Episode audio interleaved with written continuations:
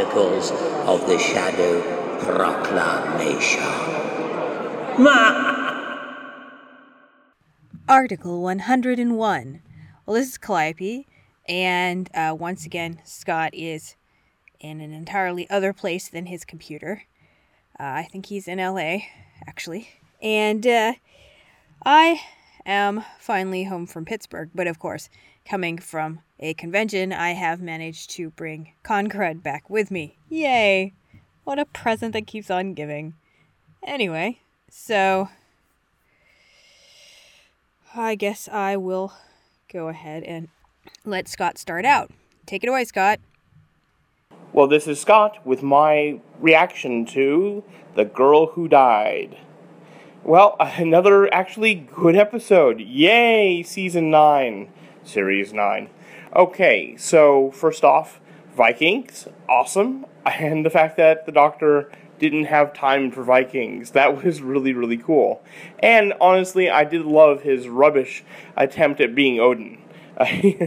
really, really, you're going to try to convince them that you're Odin because you have a yo-yo? It was a, a half-hearted attempt at at uh, pretending to be a god. So that it was, it was good. It just, you know, his heart wasn't in it, uh, and I'm glad that uh, it it didn't get uh, believed by the Vikings. Um, I also loved the Uh, False Odin, and this new race of warriors and stuff like that. It was a little bit King Yrcanos, for those of the, the classic series, a little over the top, but still okay. I think where it got me a little bit was, you know, he was getting all the uh, the strong Viking warriors so that he could have uh, warrior juice. Ah. Uh, some things look better on paper, I think. Uh, but uh, if you can get past that, uh, I think that ultimately the whole episode is about the Doctor remembering why he has the face that he does. Um, I think that this is cool because uh, we have shown that, that uh, there should be some control of regeneration. Now, classically, the Doctor's always moments from death or in death when he's uh, regenerating, so uh, you know, he'll get what he gets.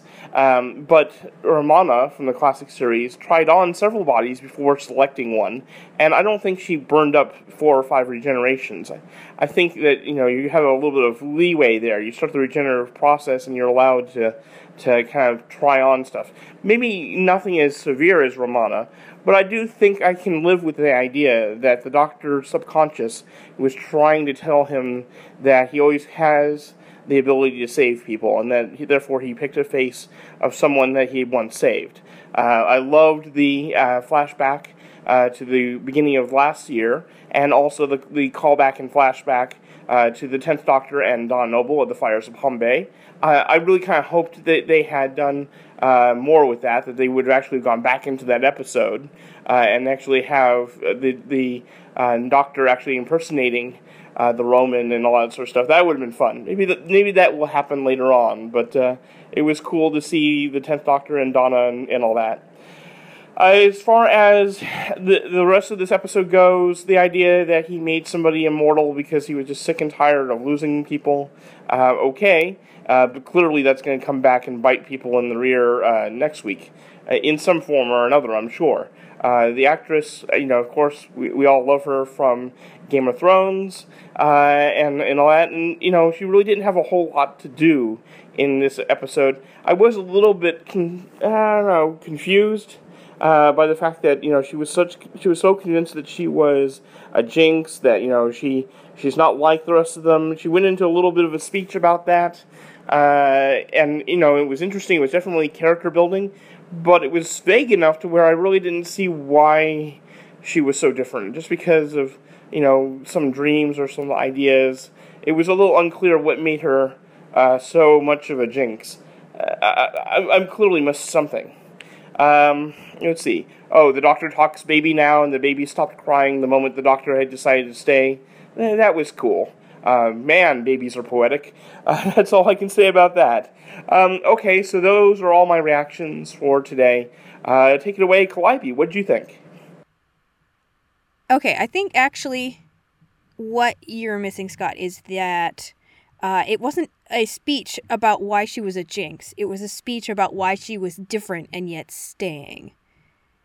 Uh, yeah. The, she's too much of a boy to be a girl and too much of a girl to be a boy. You know what I mean?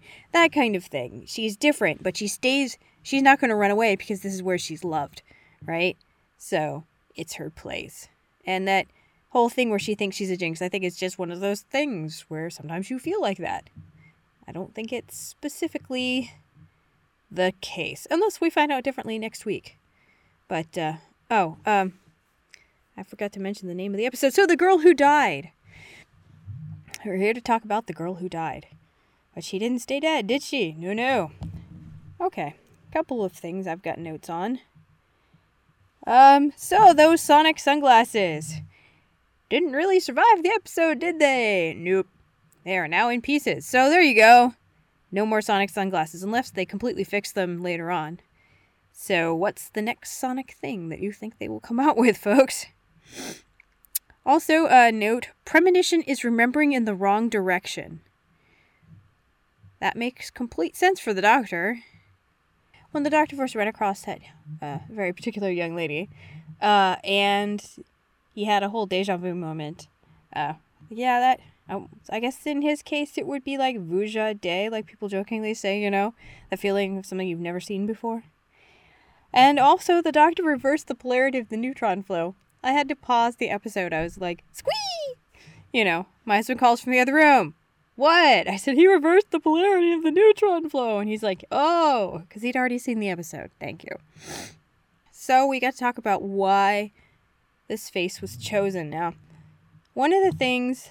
Uh, that Scott mentioned, which was when Romana was trying on the different bodies, is that in the, okay, geek moment, in the original role-playing game for Doctor Who, back in the day, um, a Time Lord could have the ability of controlled regeneration, and I'm pretty sure that's what Romana has.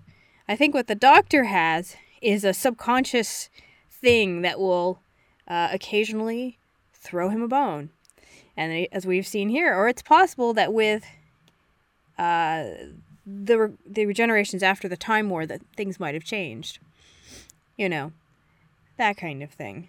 So, I don't know. I don't know if it's something that, it, uh, it, historically speaking, it's not something that every Time Lord has, but perhaps the Doctor, as usual, is special.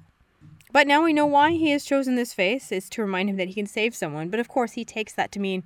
I can save her. That's right. Let me accidentally make her immortal. It'll be fine. I accidentally immortalized you. Oops. So, well, I guess she could just hang out and be immortal and run across Captain Jack a lot. That's my theory. And then, uh, th- then neither of them will die. The end.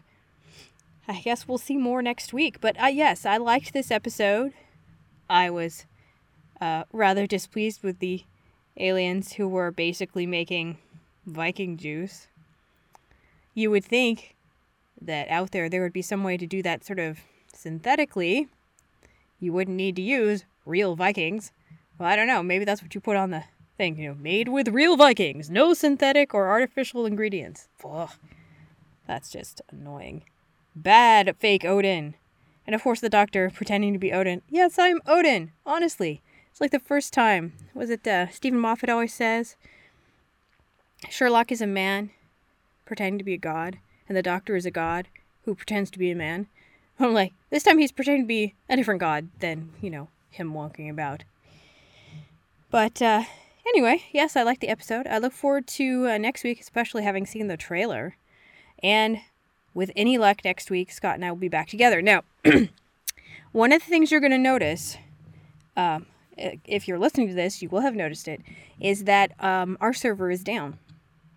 We had a security problem, and it's going to be a long time before we're going to be able to um, get it back up again. So in the meantime, hopefully the SoundCloud account will work for this, uh, and we can keep going through the end of the season.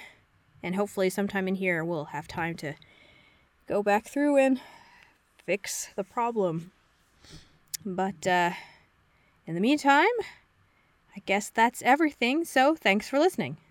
Till next time.